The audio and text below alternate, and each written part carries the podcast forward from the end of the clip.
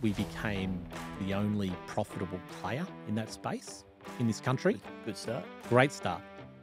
Not sustainable. So you could be in a sector that's high growth, but if you still don't have the right founders or management team, it will kind of fail. How do you add value to founders? It's actually all the work you do off the ball. What is your kill criteria whenever you think about partnering or investing? That helped us think about our kill criteria. And one of them is What qualities and um, you know character traits do you look for in investment managers? Yeah. Um,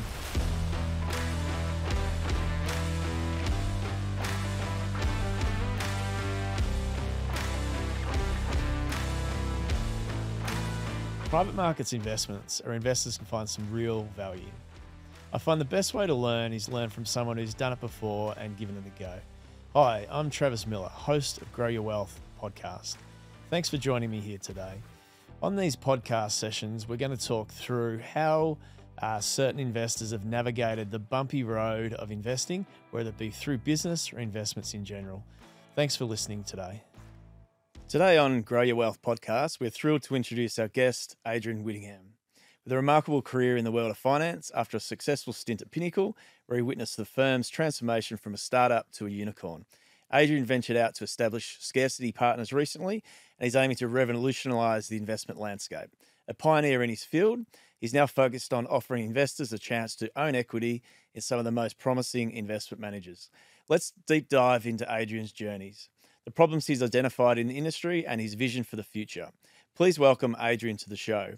Stay tuned as we delve deeper into Adrian's insights, experience, and strategies that can ignite growth in your own entrepreneurial journey. Welcome, Adrian, to Grow Your Wealth podcast. Thanks, Travis. Great to be here and uh, and looking forward to the discussion. Good on you. Now, let's start at the beginning. I've sort of gone a little bit through your background, and you grew up in the northwest suburbs of Castle Hill in Sydney. Uh, it's probably a little bit more sort of country at the time, but it's very much suburbia these days. Do you want to just give us a potted summary of your early life and how you started your journey? It's interesting to just hear about your, you know, your personal background. Sure. Well, um, you know, very fortunate to have, um, you know, a fantastic mum, uh, two sisters, uh, and a great dad. You know, like I think probably one of the stats, fifty percent of families they, you know, parents divorce and break up, and that happened when I was uh, fairly young at the age of seven. Gotcha. So I grew up in a household of all women, Gotcha. and uh, and maybe that's probably you know been a good thing in regards to my development, my career, um, because I always learned you know to. My mum was a big believer in turn the other cheek, listen to people, be respectful. Gotcha. Uh, so I learned a lot of great attributes from her, and uh, you know, being a single parent household, she she worked full time. Uh, my sisters worked from the age of fourteen. I worked from the age of fourteen, gotcha. and we all contributed to the costs of the house. Um, so it was, you know, very much, you know, fortunate to be in a great area, but very grounding from from a young age. Gotcha. It's interesting from some of these podcasts I've been doing the influences that mothers have, Yeah. you know, on young men and going, you know, into their careers. That's interesting to hear that sort of background. Yeah, and also, um, you know, she was never a very healthy person, but she still tried hard, and uh, you know, I think that's probably some of the attributes I've learnt from from. And my dad, my dad worked hard as well, Gotcha. uh, but when you've always, you know, we we grew up with, I call it like um, long shorts. So I had long pants, but they were ankle freezers at school because we just didn't have a lot of money for Yeah, gotcha. for clothes. And uh, you know, when you get uh, BMX for Chris uh, for Christmas, and it's like a secondhand BMX, and Yeah, it prob- gotcha. I think it costs like fifteen dollars, but it was the world to me, Yeah, gotcha. and it just makes you appreciate some of the um, more basic things in life, which we're we're super fortunate to have. That's the thing with the BMX. After a couple of rides and a few stacks, they're all secondhand, right? So I'm sure That it was certainly just the case. sure it worked just as well. Now, can we go through uh, your early career? You know, what did you enjoy doing the most?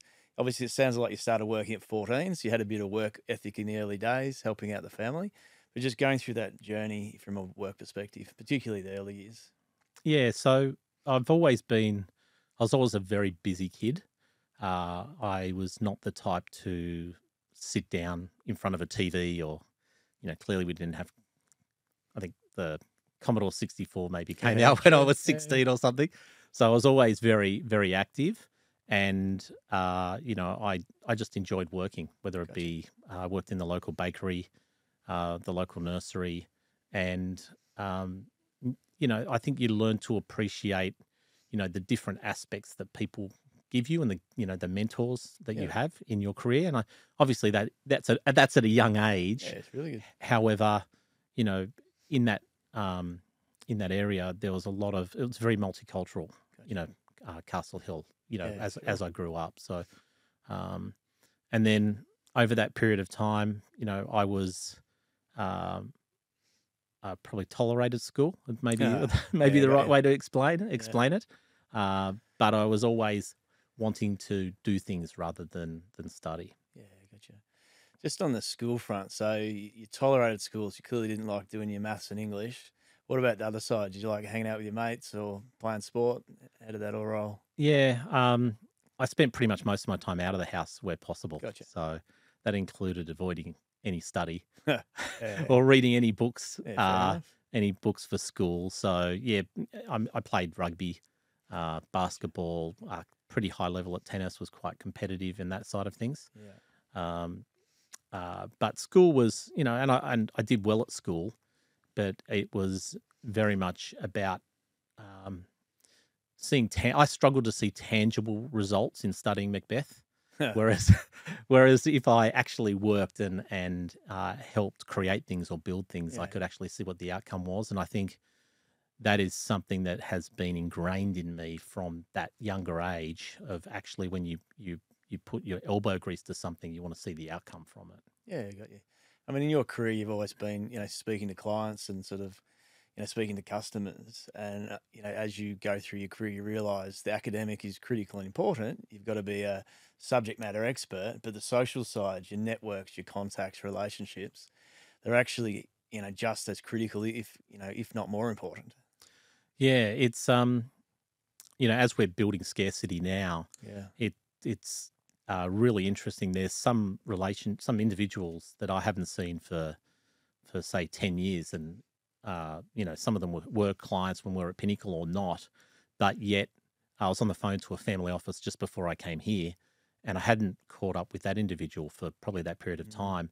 But it was like um, I spoke, caught up yesterday Yeah. you know so they were the enduring relationships uh, that i've been fortunate to build and you know i think you know when i think about career post school i went to um, i joined the AMP, amp straight out of school Yeah. and i one of my first roles was actually uh, looking at endowment and whole of life remember those. calculations again Yeah. showing age Yeah, yeah, and um, and during that process, you, you know, I unfortunately had the experience of seeing the way some things were sold to individuals, and Yep. I've always had a very strong moral compass and focus on the client. It's been very strong, but when you have experiences like that, I think it just makes you even stronger. Yeah, yeah. No, that's good. Okay, next one, two part question. Can you share two or three pivotal moments that led to where you are now? And who are the top three people that in, influence uh, you through through that period? They're great. That's a great question. Um, maybe if I'll, I'll just start on the individuals Yeah, that were pi- sure. pivotal. Uh, so when um, when I was looking to develop my career, um, I was at at Zurich in in the investment management business, and we uh, Zurich back then was a very good business. We competed with the likes of BT, who were a powerhouse in those Yeah, days, and we were like the the the, the very much minim, uh, you know, the smaller player in, in the market. And uh, one thing I've always tried to stay ahead of is where the market is heading. Gotcha. Yeah, uh, you know, which is difficult, but I think the more people you speak to and the more Mm, um, open mind you have, you you can get a better feel of where it's heading. Yep. Uh, and at that point in time, I could see that the role of specialization in investment management was going to Yep. take get get momentum and take hold. And there was two firms, IML uh, Mhm. was one of them. So I'd seen Anton start to rise after having left Perpetual, and also Schroders. And Schroders had recently sold off their investment bank, and so a pivotal moment for for me is that um, I had I reached out to Schroders and didn't hear back from them. Gotcha. I, I was at Zurich and I thought, okay, well, because I was trying to make things happen. I'm sure they were really busy. I think that, I think they were, and um, and anyways, fortunate. I think I reached out again, and I I, I uh, got in contact with Murray Brewer, and and Murray was the head of wealth or the head of distribution Mhm. and wealth at Schroders, and I went through the po- process of joining uh, Schroders, and it was was quite interesting. They um, uh, they did all of the academics quantitative tests, Yeah. you know, go through the whole ringer,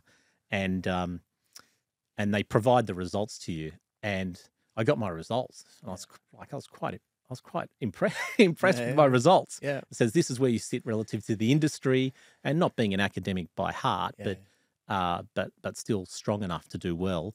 I, I was quite proud. And then they showed, and this is how you compare to everyone else in Schroders, and the results weren't as good because Yeah. there are a lot of you know a lot of smart people. smart people in that Yeah. space. But but I had the opportunity to work with Murray, and Murray's you know one of my mentors, That's great. and uh, Murray Brewer and Greg and Greg Cooper there, and Schroders. You know the whole business. We built that business as something that was a a real powerhouse um, Gotcha. during that period of time. And I left. Uh, I left there to join Pinnacle. So Murray Gotcha. Murray is Murray is one of those guys who's tenacious, open-minded, and very flexible in the way he thinks about working with clients and and uh, working with fund managers. So that was that was a really important part for me as I started to to step into a more senior level in investment management. Hey, if you're enjoying this, please subscribe on whatever platform you're using. It helps us build a community. We want to educate investors, and this is what it's all about. Okay, so you've had a varied career, you know, starting at AMP, Corporate Super, and Zurich uh, to Schroders, and then to Pinnacle. And Pinnacle, I want to dig into a little bit further with you. But what was the biggest shift you made in your career that brought you where you are today? Yeah, that that's actually a pretty easy one to answer, um, and it ties in with one of the other three mentors, uh, and that was actually joining Pinnacle. Gotcha. Um, I had, you know, Schroders was flying. Uh, we are doing very well. I was one of the youngest directors ever at Schroders, um, and Ian Macoun reached out to me, and I, I think this this was in 07, Yep. and and Ian said, "Look, I'm building something I believe in," and he'd just finished up a perennial not long earlier. He helped build perennial with Mike Crivelli, and he said, "I'm building a multi-affiliate. I'm a strong believer in the boutique model. Uh, you know, minority investing is the way to build outstanding investment firms. Would would you join? Zero, Join me. 2007, 2000, late yeah, late 2007. very much first mover. Yeah, well, pretty much. And and I said, "You're kidding me? You're telling me to join a startup Yeah, in the middle of the GFC no, true. yeah. from a firm that you know where we were absolutely killing it, and, I Yeah. and we had a great culture at Schroders. yeah, Uh, so typical for me is that uh, I was, you know, that that seed is planted, and then I caught up with Ian a, Ian a couple more times, and uh, became an absolutely no brainer to do it to Gotcha.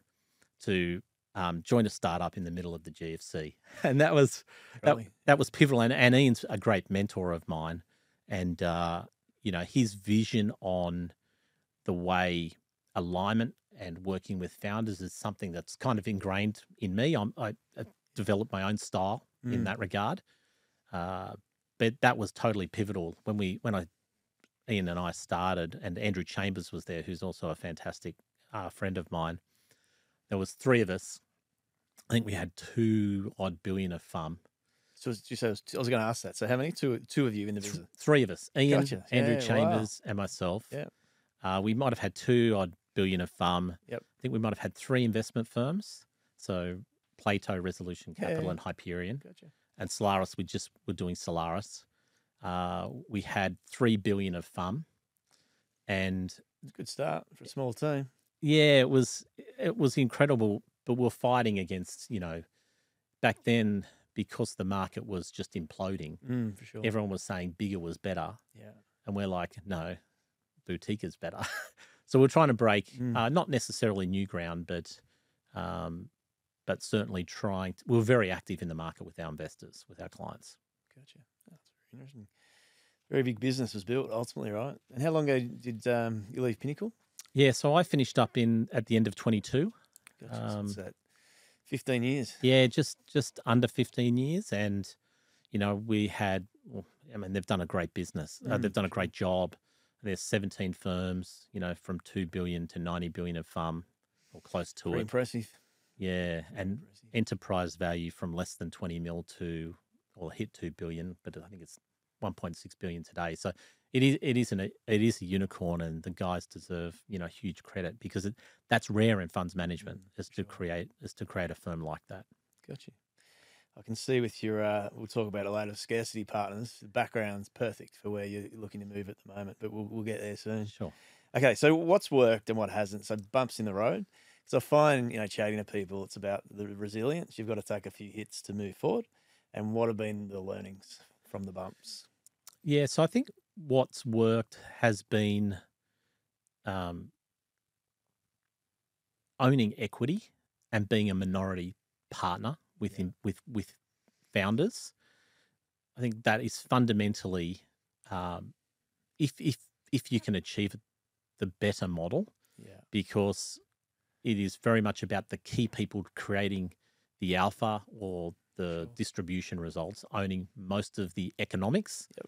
And as a partner, you know, you share in that, but you have to add a lot of value yourself. So I think, and you know, there's a lot of different aspects to that. Yep. But I think that's uh, absolutely something that that works.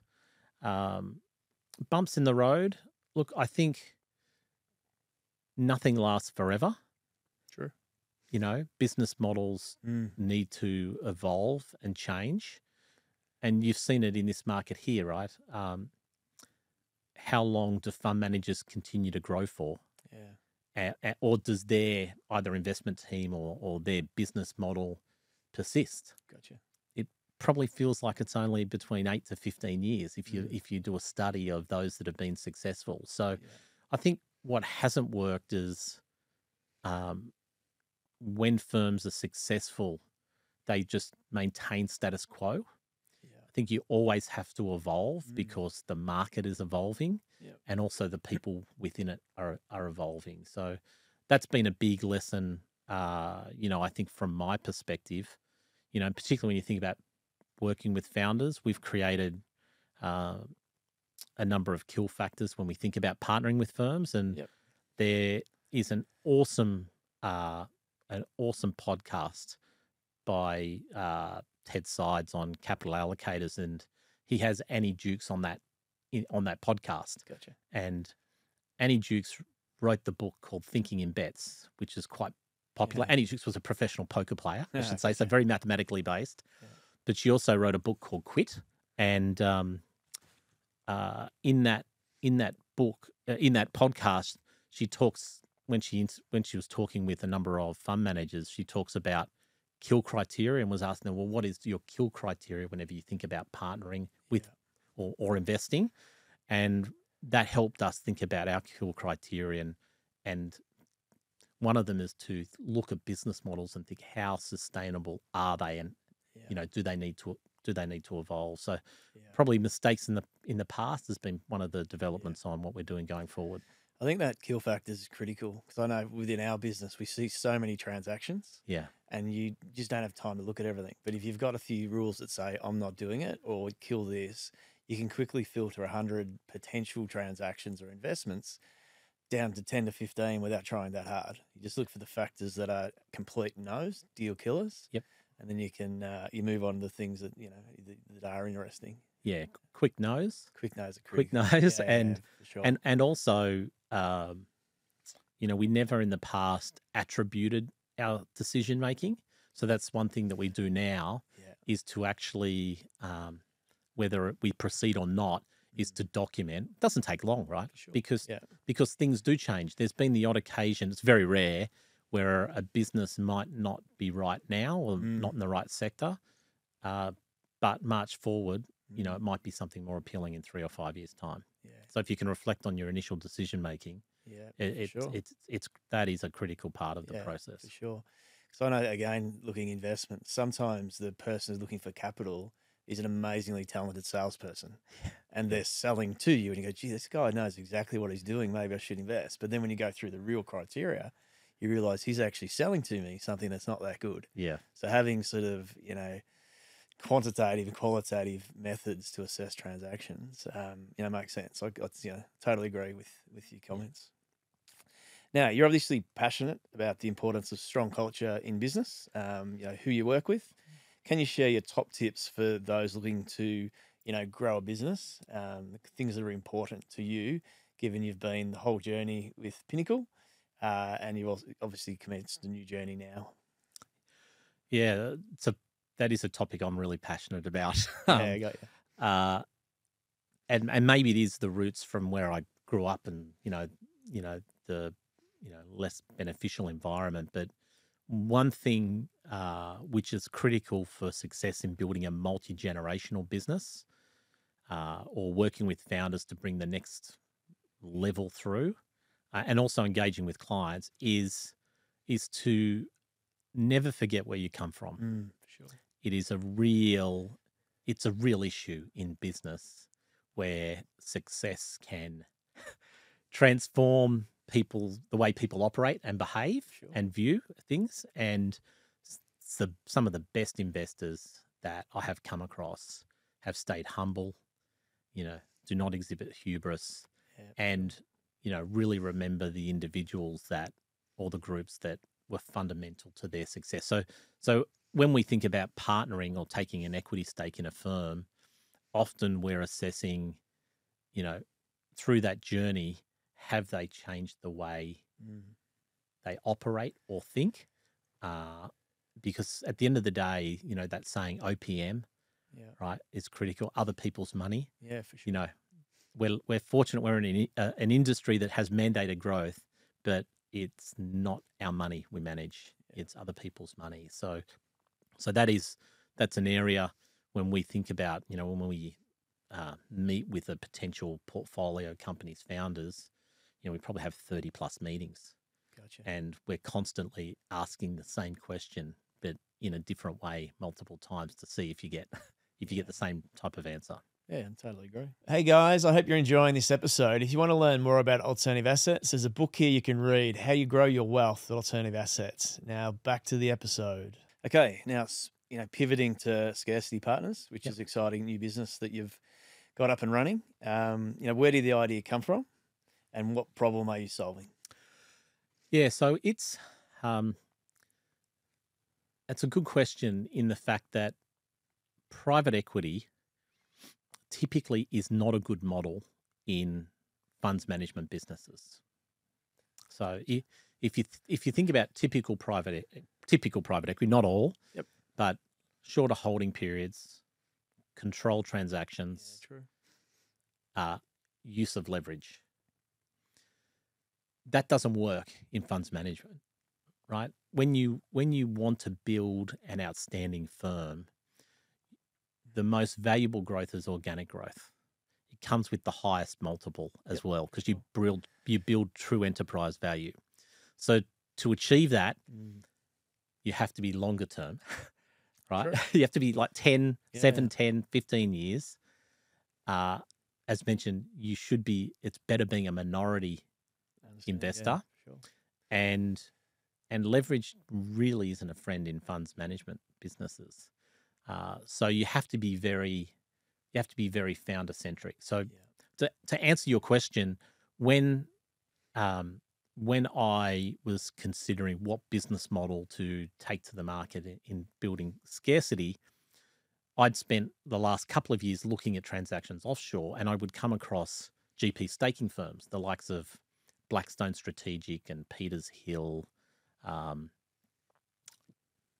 uh, Dyal, which is now called GP Strategic. Yeah. And people would say, well, you know, you're up against, or have you looked at this, you know, private equity firm? And I'm like, private equity firm, it doesn't work Uh-huh. in funds management. But I studied their business models and I'd seen that they had evolved their business models to be evergreen permanent capital, Yeah, gotcha. longer term, founder, founder and growth focused. And I was like, right. So there is the evolution. It's a bit like mentioned earlier, nothing stays the same, right? They had evolved their business model uh, into more um, evergreen or permanent mm. capital. So the development at scarcity was, well, we could build again in a multi-affiliate model like Ian and Co. and done a great job, or we could do something new. And overseas in the US, GP staking firms have raised circa fifty billion dollars Wow. Yep. over the last five to ten years. And and the key the key thing we're trying to solve or offer, and we benefited this personally and our shareholders at, at Pinnacle, is operating leverage. Gotcha. It's incredible in fund investment management. Yeah. You know, your revenues grow at a rate much higher than what your co- your costs yeah, do. makes sense. and that operating leverage uh, often investors don't get access to that right they get access to more mature firms listed on the asx that don't have the growth Yeah. that don't have the operating leverage as much so when we thought about how do we build scarcity it was pretty obvious that we had to do it as a gp staking firm because we wanted investors to have access to a return stream that's not available in asia it's not available in this market uh, and they get to they get the upside of those type of returns of of owning equity in investment managers. So so for us, that's what actually gets us out of bed. Gotcha. Uh, we love the industry, we love working with founders, but we're providing an opportunity for investors they just don't get. Yeah. Yeah, it makes total sense. I mean, the backing of founders in funds management, you're taking a minority interest, Yep. supporting their growth. And I know part of your business is looking at how you can leverage your skill set to help them grow while still being a minority um, person in that sort of in, in that arrangement. Yeah, so that's a question we got we get asked a lot. So, um, well, how are you going to add value? Yeah. right? And uh, the first thing we say is that if uh, an investment firm wants us for capital only, we're not interested, Yeah. Yeah, right? We, we, there's, makes sense. we, we just have uh, a lot of experience and skills in operationalizing businesses, you know, through their infrastructure or building them from a distribution capability, but also uh, strategy, talent acquisition, recycling equity. I mean, there's so many different facets to it. Sure. Uh, so this first asset uh, that we're due to complete in December, profitable firm, uber growth, uh, don't need a partner. Why? It weren't in a process to find a partner. Uh, why do they want to work with us? Well, like-minded individuals, our ability to help them uh, continue to operationalize and grow their business, but also to help them with adjacent growth. Gotcha. Makes sense. Yeah. Now, where did the first capital come from? And I think I'm probably going to guess, given your alignment sort of model, it's probably from from the founders. But Yeah, where did the totally- first capital come from, and you know who, who's supported you along the way? And I know it's early stage business, but I'm I'm sure there's people already popped out of the woodwork to to help you out. Yeah, look, it's it's that's been a a, pr- a very rewarding aspect because when building a new firm, um, you know, people have said, well, you know, you you're 51, you did very well at at Pinnacle. Like, why are you doing this? Mm. It's like, well, I'm young.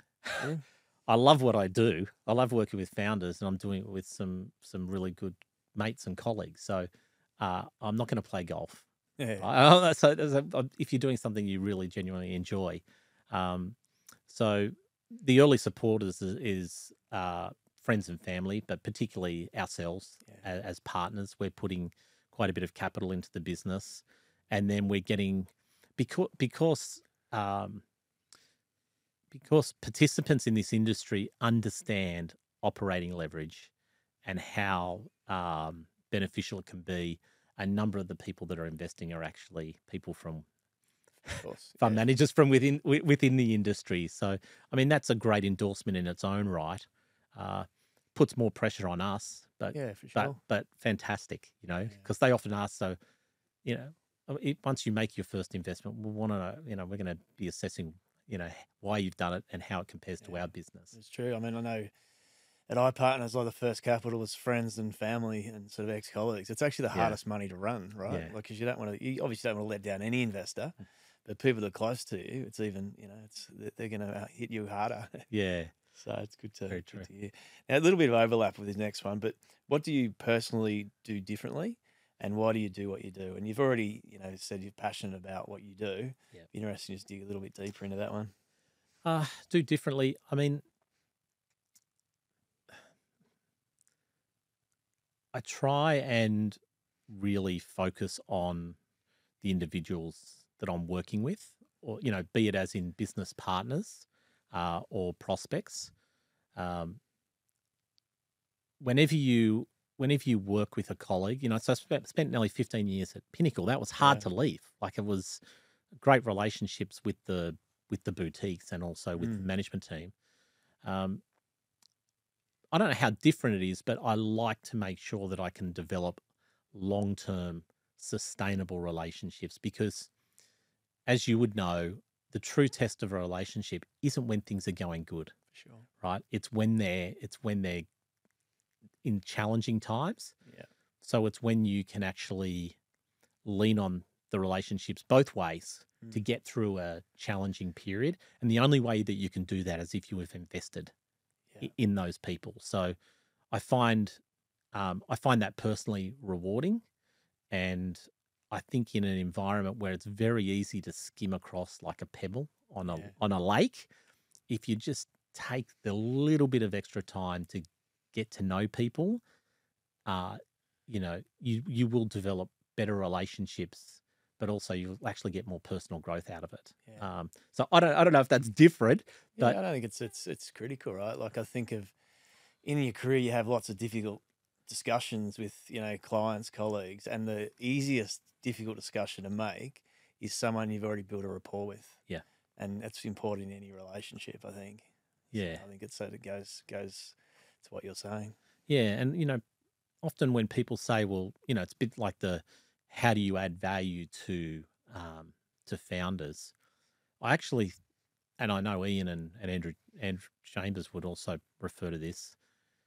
It's actually all the work you do off the ball Yeah, that that that you know, marriage counseling, yeah, you know, founders loving each other, not really liking each other, yeah. you know, um, exiting someone from the, you know, it's all that non-typical day-to-day stuff is actually where you you spend a lot of. That's where you add the most amount of Yeah. value. So when you say off the ball, what sport are you talking about? Is that your rugby, rugby Oh, league, gosh. AFL? Uh, I, give me all of them if you want. I don't know if I can say rugby these days, really. you know, Yeah, it's still popular. yeah, it's popular enough. Um, we've got uh, one of the co-founders, Alex, is South African, so he's Gotcha. uh, Pretty happy. he's pretty happy. Yeah, That's right. I'm a Victorian, so it's AFL or nothing. AFL, yeah, of course. Um, what qualities and um, you know character traits do you look for in investment managers? Yeah. Um, ones where the the leaders know it's not all about them. Yep. Uh, they want to they want to bring people on a journey, right? Yep. Um, so they want to share the you know they effectively want to share the spoils. Um, so that that is sort of an absolutely critical they're critical behaviors that have to be exhibited Yeah. amongst uh, investment managers.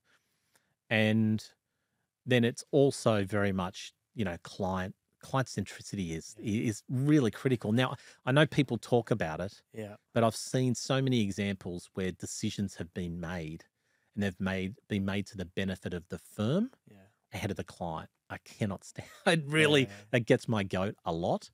Uh, so when we think about partnering, it is an element we spend a lot of time on yeah, uh, because if you're making the decision for the client, yeah, you will, even if there's a short term impact for the firm, whatever it may be, you're actually going to build a much more sustainable and more authentic business. yeah. I mean, that's ultimately funds management is a customer business, right? There's Yeah. so many, so many talented fund managers out there that aren't client facing or don't understand what the customer wants, and their business doesn't grow. So if you're not focused on where's the capital coming from, how are you're servicing the client base, you're going to struggle.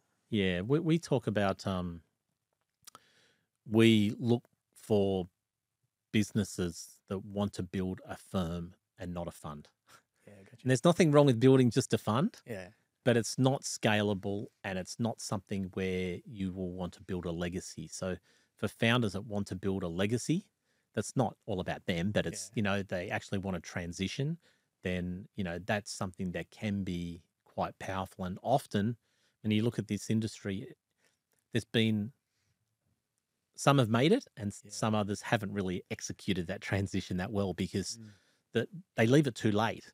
If if if you want to ultimately hand over the reins to someone else, you need at least a five year runway. Yeah.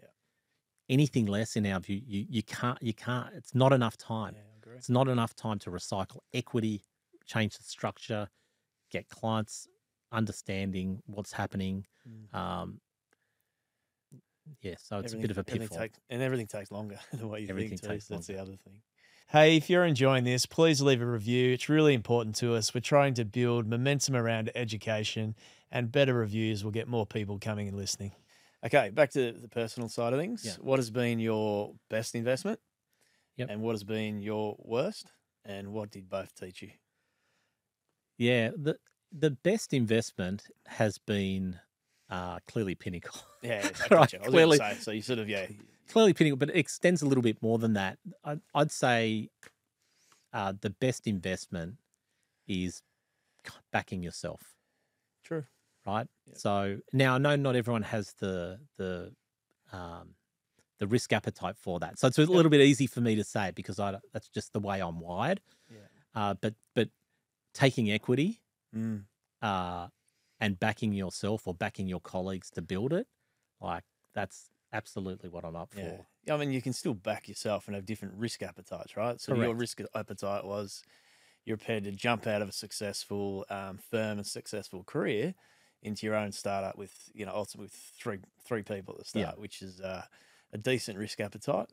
But there's different ways to back yourself, isn't there? Yeah, no, totally. And um, uh, what didn't work? Look, uh, you know, this is this, you know, reflecting or actually attributing, you know, which we touched on earlier.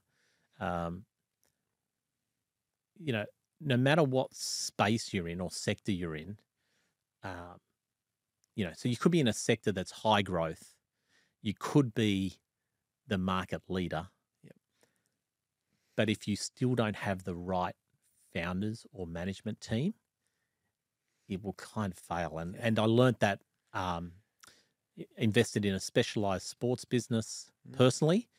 Uh, we we transformed it deliberately into a digital uh, digital business. Yep. And we became the only profitable player in that space in this country. Good, good start. Great start.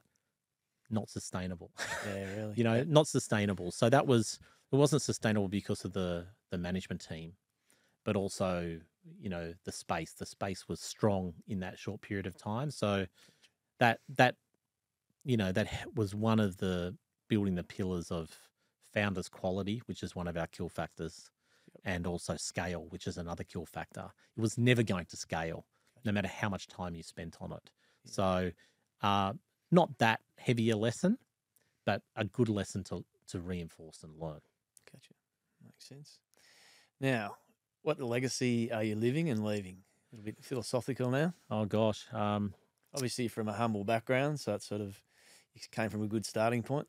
yeah. So legacy, not one that's about me, clearly. Yeah. Uh, um, look, this industry has some amazing private market managers, Mhm. except our our private market firms are pretty immature compared to the US, right? Sure. So, one of the things that we want to uh, build in this market is raising the profile of some outstanding private market managers, be it in PE, private credit, you know, infra, and and and the like, and making them more accessible and aware to investors, Gotcha. uh, because it's very easy to go and put your money with KKR Mm, for sure. and Blackstone, back right? brand. Yeah. back brand. But domestically, we have some outstanding teams, Mm, you know, who have great track records. So I would love it if we can help play a role in building the private markets or alternative investment community. Yeah. I think if we, uh, and clearly deliver investors outstanding returns. I mean, that's Yeah, the, sure. you know, but if we can do that, then that would be, uh, you know, I think we'd look back and go, we played a part in helping do that. That'd be awesome.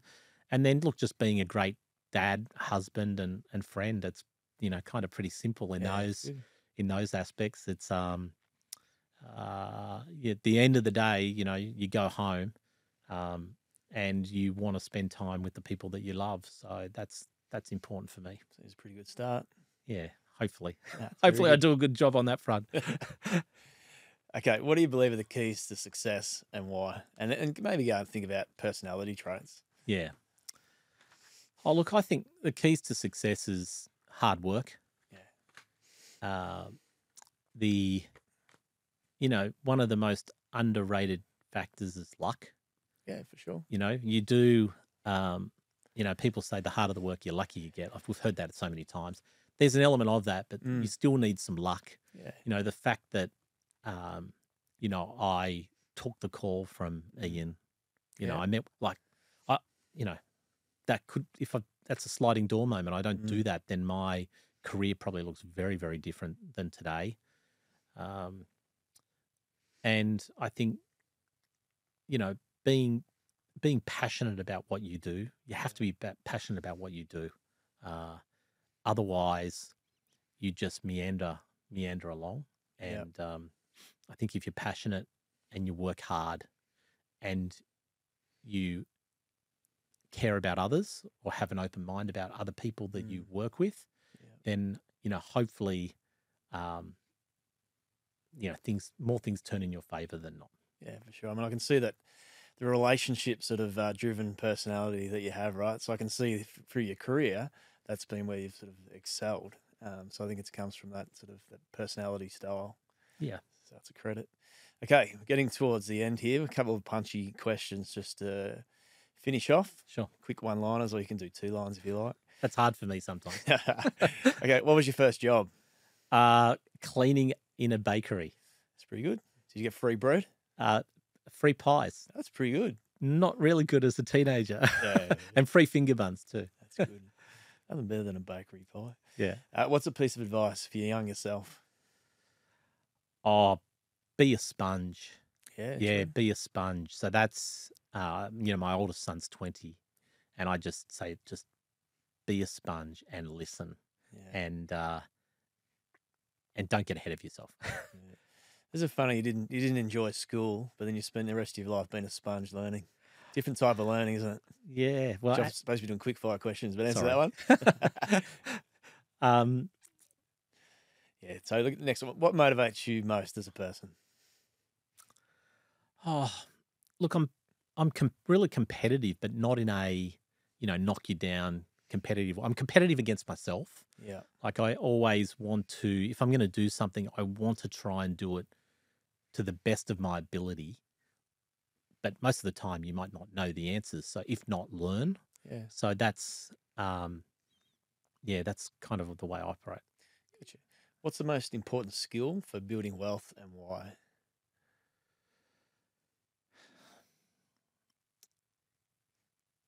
I would, it's a little bit answering the question from before. If you have the opportunity to get real equity, Gotcha. Yeah. where you can have a tangible impact on the value of that equity for you and your colleagues. Uh, you know, if you look at all a lot of the successful people, they've been founders of their own business. Mm. You know, as in wealthy individuals. So if you get that opportunity, grab it and go for it. Yeah, makes sense. What's the most important habit for building wealth and why? You sort of answered this a little bit earlier, but we'll continue through. Yeah, look, um, you're going to make mistakes. Yep. So learn from them. Perfect. What is your definition of sustainable success and how are you achieving it and how can others? Oh, sustainable success, in my view, is all about having a very open mind Yep. and continual learnings. The, when you become blinkered and not willing to look at things with a different lens, that's when you're probably going to anchor to things. And when you anchor, Yep. you, you increase the probability of making a mistake. Totally agree. When you're not working, how do you like to spend your time working? Gosh, well, considering I wasn't a s- really a, student, I love to listen to podcasts, Yeah. um, and mainly ones that relate to investment management, uh, or, or or listen to audiobooks. I love um, listening to those, and particularly when I'm mowing the lawn. So I live at uh, out in the Hills District on a little bit of land, and and uh, that's really enjoyable. So um, enjoy doing that. And obviously, I've got four kids and a great wife, so um, I love spending as much time as I can with them. Uh, hopefully, that's reciprocated from them. are you on the ride on or are you're on the push? Uh, on a ride on, That's on a, on a ride on. So Yeah. it's not it's not that big a land, but it I it takes me about ten times longer than it should because the podcasts go for a decent good. period of time. do three or four laps. Three or four laps, yeah. Good on you. Okay, what's the biggest mistake people make when it comes to building a business? short termism, hundred percent. You know, and and being focused on themselves, but short termism, things take things take time. Yeah, they do. What's new and next for you? I know the scarcity journey's just started. Yeah. But uh, what's what's next? Oh, look, r- laser focused on on uh, finding outstanding investment firms and helping them grow.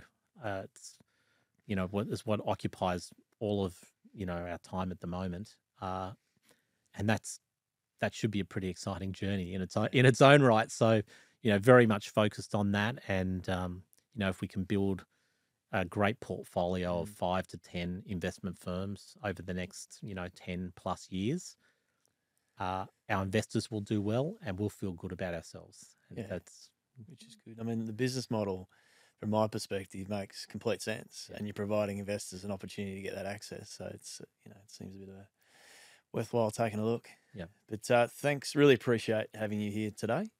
Um, for our listeners, Scarcity Partners are giving investors the opportunity to own equity in quality, fast growing investment managers via a fund. If you're interested in finding out more about Scarcity Partners, head to the website scarcitypartners.com. I think my uh, pronunciation of scarcity, how do you say it? Scarcity? scarcity. Maybe it's a Victorian accent, yeah. but I think uh, our listeners can uh, can probably pick it up from there. but thanks again, Adrian, for making time today. No, thanks for the opportunity, and more than happy to engage anyone post the post the podcast. Very good. Thank you. Thank you. Hey, if you're enjoying this, please leave a review. It's really important to us. We're trying to build momentum around education, and better reviews will get more people coming and listening.